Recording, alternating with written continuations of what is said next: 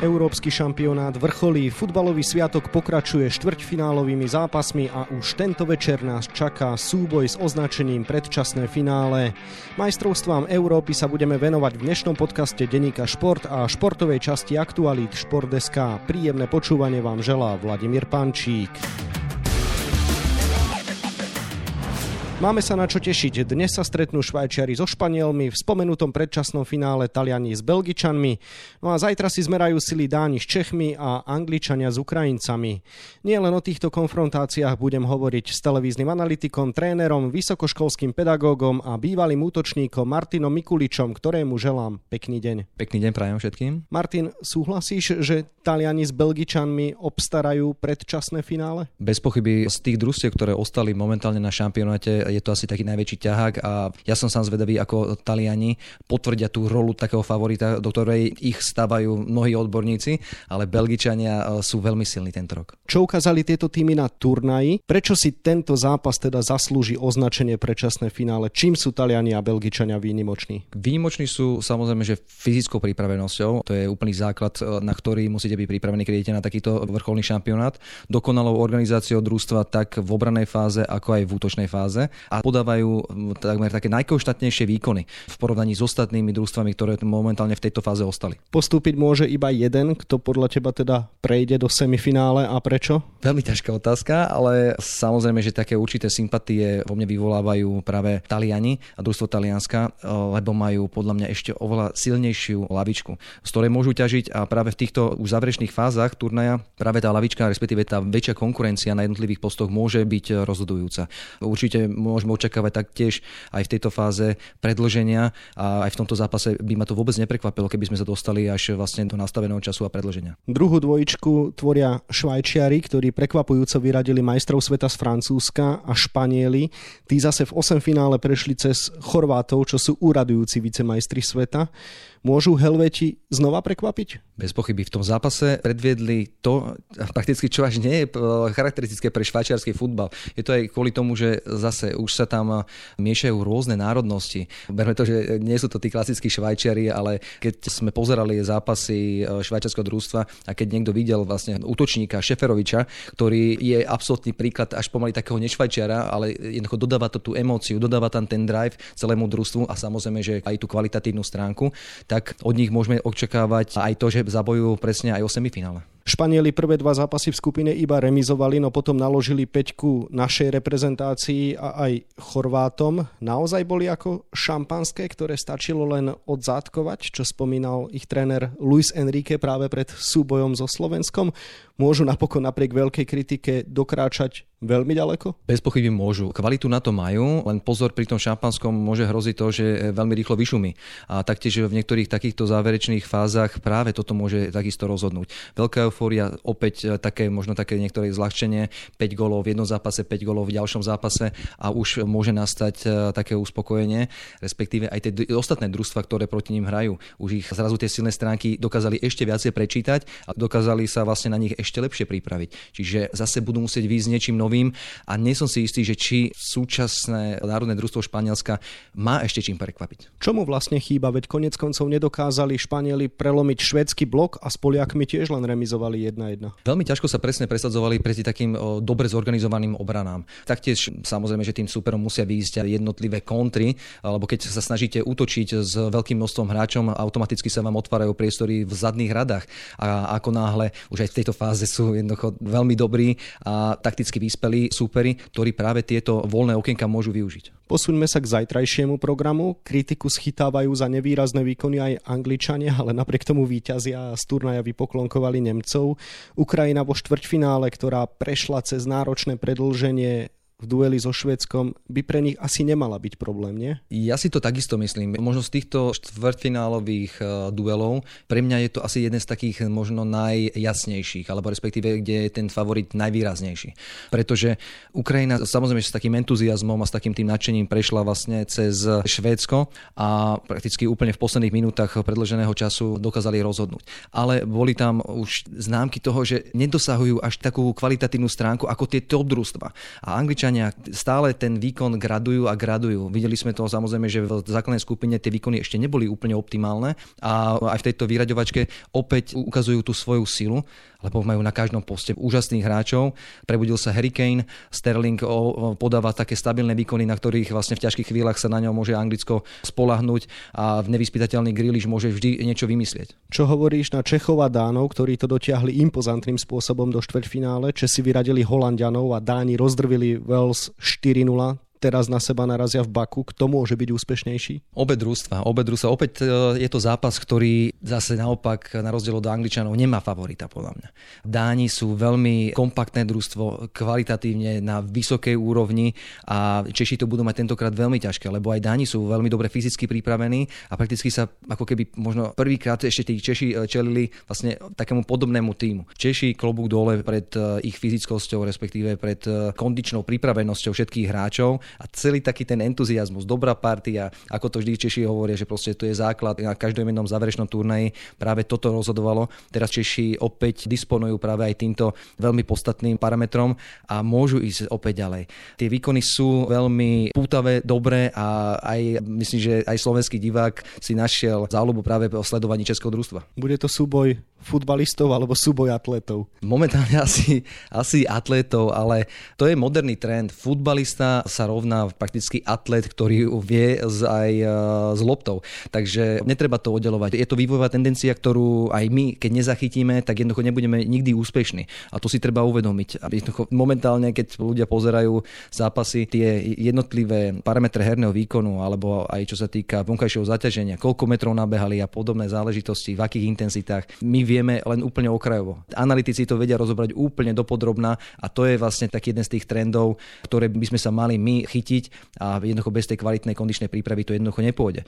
To, čo vlastne vieme naše kvalitatívne stránky s loptou, tak môžeme prejaviť len vtedy, ak budeme vládať a ak budeme jednoducho stíhať našim súperom. Chýba ti niektorý tým vo štvrťfinále? Tak e, chýba mi Francúzi, prakticky tí, ja som od nich očakával oveľa viacej, čo sa týkalo takého toho herného prejavu. To, že majú obrovský potenciál, to vedel absolútne každý, ale nevedeli to zo seba dostať a jednoducho vždy tam bola taká tá pohodlnosť a že však nič sa nám nemôže stať a opak bol pravdou a zase je to veľké plus pre družstva, ktoré nie sú takí favoriti, ako či už z histórie, keď sa pozrieme, tak úplne najkrajší príklad je asi z 92. Dánsko, ktoré vlastne ešte posťahovali hráčov z dovoleniek a zrazu vyhrali, aj keď tam boli množstvo iných vlastne favoritov na, na víťazstvo. A to sa teraz deje.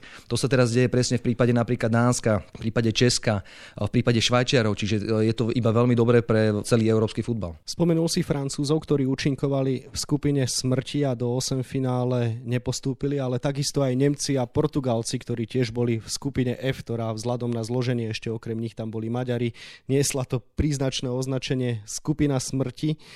Všetci sú out, takže Pýta sa logická otázka, vyčerpala ich skupina smrti, alebo to nebola skupina smrti? Áno aj nie. Samozrejme, že častokrát to býva také ako keby nespravodlivé, že sa stretávate v už základnej skupine družstva, ktoré by absolútne by sme mohli zaradiť kľudne do finále, ale jednoducho los je los a treba to rešpektovať a tie družstva podľa mňa jednoducho nemali takú tú aktuálnu športovú proste optimálnu formu a to je ten špecifický turnaj, že nevidím vám jeden zápas a ste z hry vonku. A to je na tomto pekné, že jednoducho nestačí vám podávať e, aj jak celú sezónu dobré výkony, ale musíte sa sústrediť a koncentrovať na čisto jeden a jeden jediný zápas. Vždy, keď sa ťa pýtam na tvoje typy, tak tak pekne zbledneš, tak teda nemôžem to obísť, keď to zhrnieme a spočítame, kto podľa teba postúpi z týchto štyroch konfrontácií do semifinále a kto ovládne celý turnaj. Tak ja si myslím, že Angličania s Ukrajinou, tam Angličania postúpia.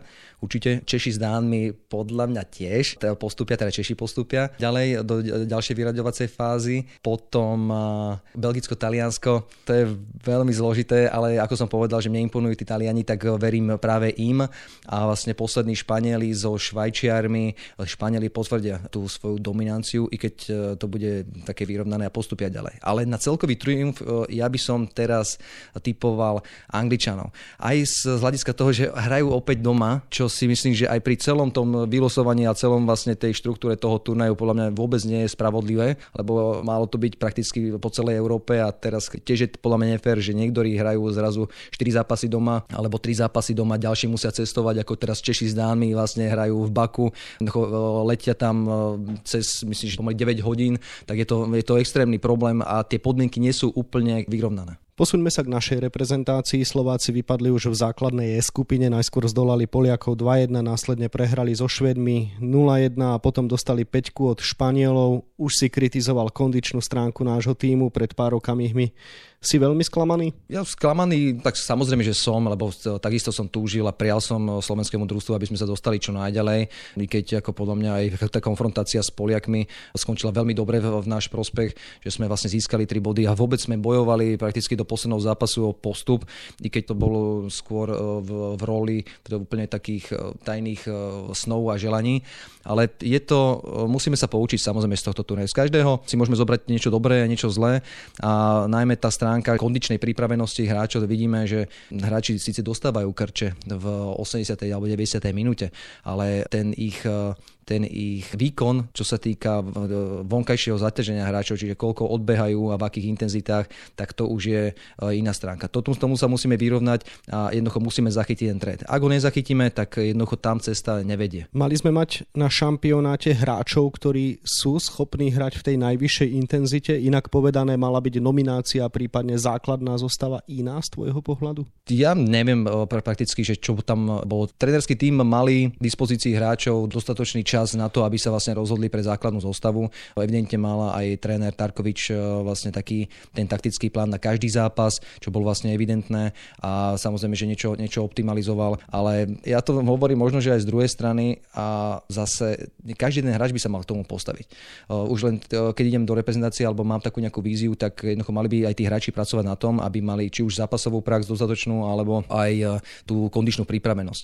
Lebo nie je to iba o tom, že som teraz nominovaný a a mám vlastne vyhraté. Tam vlastne tá cesta celá iba začína. Čiže nie je to samozrejme, že iba o tréneroch, je to najmä o hráčoch, tí, čo vlastne predvedú na tom samotnom zápase alebo samotnom ihrisku. Nemali sme napriek tomu mať odvážnejší taktický plán, ktorý by bol postavený na tom, že sme viac na lopte a chceme tvoriť? Áno, vychádzali sme asi z toho, že, že čo sme mali k dispozícii alebo akých hráčov sme mali k dispozícii. Ja opäť neviem, aké podmienky tam boli, ale ja som očakával napríklad, že tiež Hansko nastúpi, že proste, že tam budeme mať možno ešte viacej takých tých ofenzívnych úloh, najmä vlastne z tej ľavej strany. Sice e, Hubočan klobúk dole pred jeho výkonom, ale, ale do ofenzívy bol prakticky nulový, keď si to zoberieme. Respektíve viacej pokúšať to šťastie vpredu, viacej sa snažiť o tú aktivitu, lebo 90 minút e, ako sa posúvať a brániť nedokážu ani Švédi, keď sme vlastne ich brali ako za príklad veľmi dobre organizovaného družstva. Ale aj tí Švédi jednoducho vychádzali z tej svojej obranej ulity a boli nebezpeční práve v tej útočnej fáze hry. A čiže ak samozrejme, že tu sa nezlepšíme, tak asi tam nebude nejaký cieľ k úspechu, lebo to, samozrejme, že s nulou na konte strelených gólov sa nevyhráva. Sú nejakí hráči, ktorí ťa vôbec potešili? Mňa potešil Marek Hamšík, ale takto sa nemusíme možno o tom ani, ani baviť. Vlastne ten svoj štandard. Aj to, že vlastne nemal takú potrebnú že alebo nebol možno, že až tak úplne 100% fit. Prakticky on nabehal, či už aj s Poliakmi. Myslím, že to bolo aj v druhom zápase. Nabehal ako najviac vôbec eh, nabehaných metrov. Čiže niečo to asi o niečom vypovedá, ale možno by sa mali zamyslieť práve, že aj tí ostatní hráči okolo neho, že prakticky jeden z našich najskúsenejších hráčov odbeha toho na najviac a prakticky sú tam iné hradské funkcie, ktoré by mali nabehať ešte viacej. Čiže treba si vystaviť samozrejme, že také zrkadlo a venovať sa tomu, venovať sa tomu prakticky v každom možnom čase aj na klubovej úrovni, tak i na reprezentačnej. Rozprávali sme sa o tom, že sme nemali pripravených hráčov, že prišli mnohí bez zápasovej praxe. Blíži sa kvalifikácia majstrovstiev sveta 2022, kde sme si skomplikovali situáciu remízami na Cypre a doma s Maltou. Postúpiť bude ťažké ten kľúč je sám o sebe veľmi náročný. Nie je správny čas začať s prestavbou kádra? V súčasnej termínovej listine je veľmi málo času jednoducho na to, presne na takéto nejaké zásadné zmeny. Ale jednoducho budeme ich musieť robiť a budeme ich musieť, musieť k ním pristúpiť. Lebo môže sa nám stať zrazu, že e, ak tým zmenám nepristúpime, tak zrazu nám naraz skončia 4 a 5 hráči a bude z toho enormný problém. Takisto Hamšík, Kucka and Company, e, títo starší skúsení hráči jednoducho tu nebudú do nekonečna a musíme ich niekde nahradiť. Čiže podľa mňa už aj teraz je tá cesta a čas na to urobiť tie zásadné zásadnejšie zmeny. Ktorí hráči by podľa teba mohli dostať súvislejšiu šancu, pritom doteraz ten priestor nemali? Napríklad, e, či už je to Hansko, či už e, možno vyťahnuť zase z 21 nejakých hráčov. Proste treba ich trošku zapracovať. To, že sme vlastne zapracovali aj teraz tú skúsenosť Suslova, tak je to fajn, ale musíme pracovať práve na veľa väčšom množstve hráčov. Takisto e, Pokorný je veľmi zaujímavý hráč, ktorý by mohol ukázať svoj potenciál. Alebo David Strelec, Deto, stále ho síce omielame, iba musí si dávať enormný pozor na svoje zranenia, lebo tých v poslednej dobe stále pribúda a zrejme bude asi niekde problém, respektíve bude musieť si dávať oveľa väčší pozor na seba, lebo ak príde ešte k ďalším nejakým dvom, trom, tak v tomto kľúčovom jeho vekovom období, tak môže sa stať, že z veľkého potenciálu zrazu nič nebude. Mali by podľa teba pracovať na týchto zmenách súčasní tréneri, alebo je čas otvoriť aj otázku prípadnej zmeny? Tak e, súčasní tréneri majú svoj e, ten mandát ešte na dlhšiu dobu. Začali ho, tá skupina ešte nie je stratená, takisto aj vlastne naši súperi takisto zaváhali v úvodných zápasoch, čiže prakticky z tej beznadenej situácie zrazu e, je úplne tá skupina otvorená, takže ešte by, ja by som ich kľudne tam ešte samozrejme, že nechal. Nie je to samozrejme na mne, je to na kompetentných, vedia si to vyhodnotiť, ale jednoducho oni poznajú tých hráčov, oni majú jednoducho najlepší prehľad o vôbec hráčov, ktorí sú v dispozícii, ktorí sú vhodnými adeptami na prestavbu a už je len na nich. A samozrejme, že, že oni za to najviac zodpovedajú, aby tie náhrady, ktoré urobia, aby boli adekvátne. Vieme teda, kde nás tlačí topánka na záver na teba asi najťažšia otázka. Koľko podľa teba môže trvať ten proces obnovy, prestavby, kým budeme cítiť, že ten káder je zase na vzostupe? Tak nebudeme sa baviť určite o pár reprezentačných zrazoch, ale e, je to vízia možno jedného, dvoch rokov, bez pochyby. Hráči dospievajú, ale teraz takisto, keď si pozriete práve súpisky jednotlivých družstiev, tak každé jedno družstvo disponuje presne tý, tými mladými hráčmi, ktorí pravidelne e, ako keby naskakujú. Samozrejme, že teraz nehovoríme o tom, aby teraz celá 21 prakticky išla do Ačka, to zďaleka nie, lebo je to e- enormne ťažké. Ale tí hráči jednoducho tam budú musieť prichádzať a je tu na to cesta a čas, aby sme vlastne navyše naozaj tie dva roky na tom popracovali. Ak by nám aj nevyšla majstrovstvo alebo kvalifikácia na majstrovstva sveta, treba jednoducho mať dlhodobejšie ciele, ale musíme mať aj takisto nejakú premyslenú cestu k tomu, ako doplniť ten káder a akými hráčmi. Toľko televízny analytik, vysokoškolský pedagóg, tréner a bývalý útočník Martin Mikulič, ktorému ďakujem za rozhovor a želám ešte pekný deň. Pekný deň prajem. Európskemu šampionátu sa viac venujeme na webe Športdeska a takisto v denníku Šport. V jeho dnešnom vydaní nájdete aj tieto témy. Nič mi nebráni v pokračovaní reprezentačnej kariéry, hovorí v rozhovore pre Šport kapitán nášho národného týmu Marek Hamšík, ktorý definitívne spečatil prestup do Trabzonsporu. Jeho krok hodnotí aj bývalý hráč tohto klubu Jan Ďurica.